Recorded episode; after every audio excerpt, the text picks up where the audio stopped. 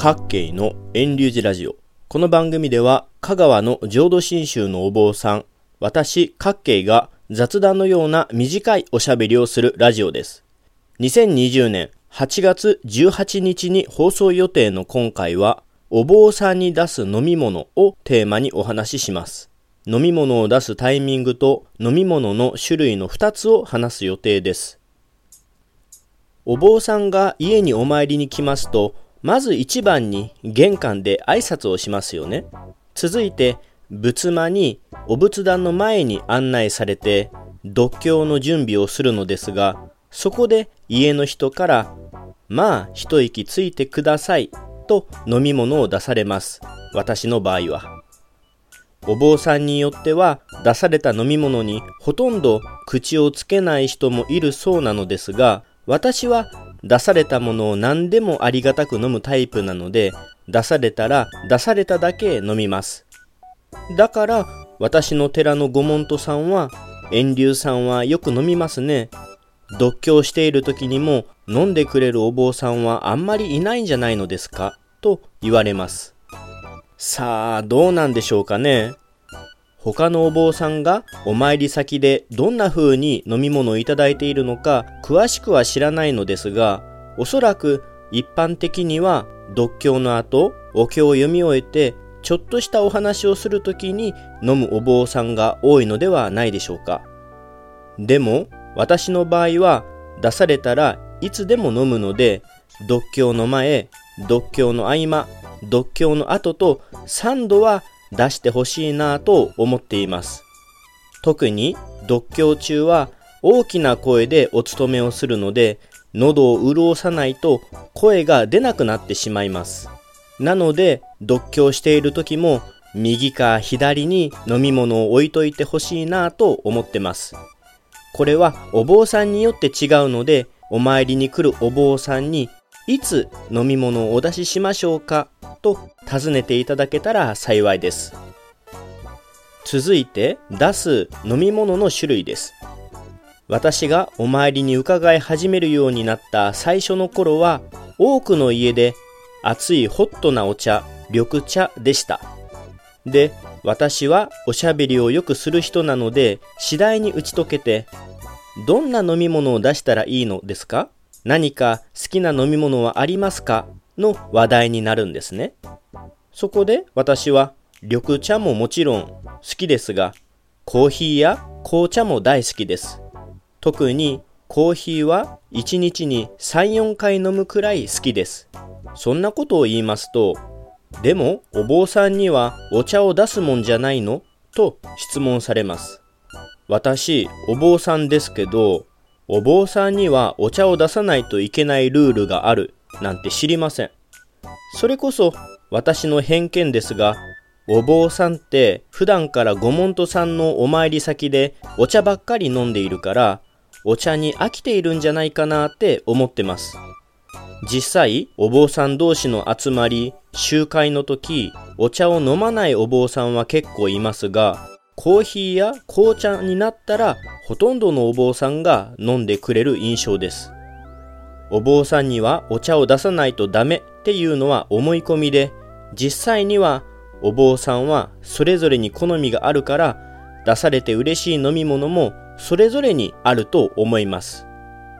そんなわけで私がお茶ももちろん好きですが、コーヒーや紅茶、他何でも好きですよって聞かれたところで言っていますと、最近はお茶以外の飲み物も非常に多くなりました。もともと飲み物の質問をしてくださる家というのはちょっとでも喜んでもらえるものをという気遣いができる家だと思うので読経中いい香りがするなぁと思ってたらコーヒーをドリップで入れてくださっていたり家で採れた柚子で柚子蜂蜜ジュースを作りましたとか手作りの甘酒ですとかいろんな工夫をしてくださいます。もちろん皆さんが皆さん、そんな手間のかかることをする必要はないですよ。ああ、お坊さんは熱いお茶、緑茶以外も飲むんだなということを知っていただけたら幸いです。それこそ私の寺の家族はみんなコーヒーが好きなので、今は亡くなった祖母もお参り先でコーヒーや昆布茶をいつも美味しく飲んでいたそうです。なかなか私の祖母が昆布茶が好きだったと知っているご門徒さんは少なかったようで、私は今もそこの家にお参りすると、前の棒森さんが好きだった飲み物ですと昆布茶を飲むことになっています。で、ここで一つだけ補足すると、お坊さんに出す飲み物はお茶が基本だと思ってください。さっきまで飲み物は何でもいいと言ってましたが、基本はお茶だと思います。私もこの前のお盆参りにはたくさんの飲み物をいただきました。コーヒーや紅茶、赤しそジュース、カルピス、梅ジュース、柚子蜂蜜ジュース、甘酒、レモネード、ゴーヤージュース。いろんな飲み物をいただきましたが、できればお茶以外のこれらの飲み物は読経の後に出してほしいです。さっきは読経前、読経中、読経後と3度と言っていたのに、お茶以外は読経の後に限定するなんてわがままだなぁと思うでしょう。私もわがままだと思います。でもですね、お茶以外の飲み物を飲むと、お経を読んでいると、唾が口の中でどんどん溜まってお勤めにならないんです。お茶、緑茶を飲むと、口の中がさっぱりして、潤って読経しやすくなるんですが、コーヒーや紅茶やジュースのように味のあって甘かったり酸っぱかったり苦かったりする飲み物は唾が溜まってしまいます。私、昔に歯科検診した時に唾液の量を調べる機会があったんですが、標準よりも多く唾が出るらしいです。私は大きな声でお経を読むので、唾が口に溜まると声を出せなくなります。ですので、お参りに来た時と、読経中にはお茶を出していただき、コーヒーや紅茶などの飲み物は最後、読経の後に出していただければなぁと思います。いろいろ注文の多いお坊さんで厄介な人だなぁと思った人もいると思います。今回のラジオテーマで伝えたかったことは3つ。1つ、お坊さんはお茶、緑茶以外も飲むこと。二つ目、コーヒーや紅茶とかが出されたら嬉しいお坊さんもいること。三つ目、飲み物を出すタイミングはお坊さんによって違うけど、私は来た時と読経中と読経後の3回飲むこと。それと補足で、唾が出ないように読経前と読経中はお茶がありがたいことの4つです。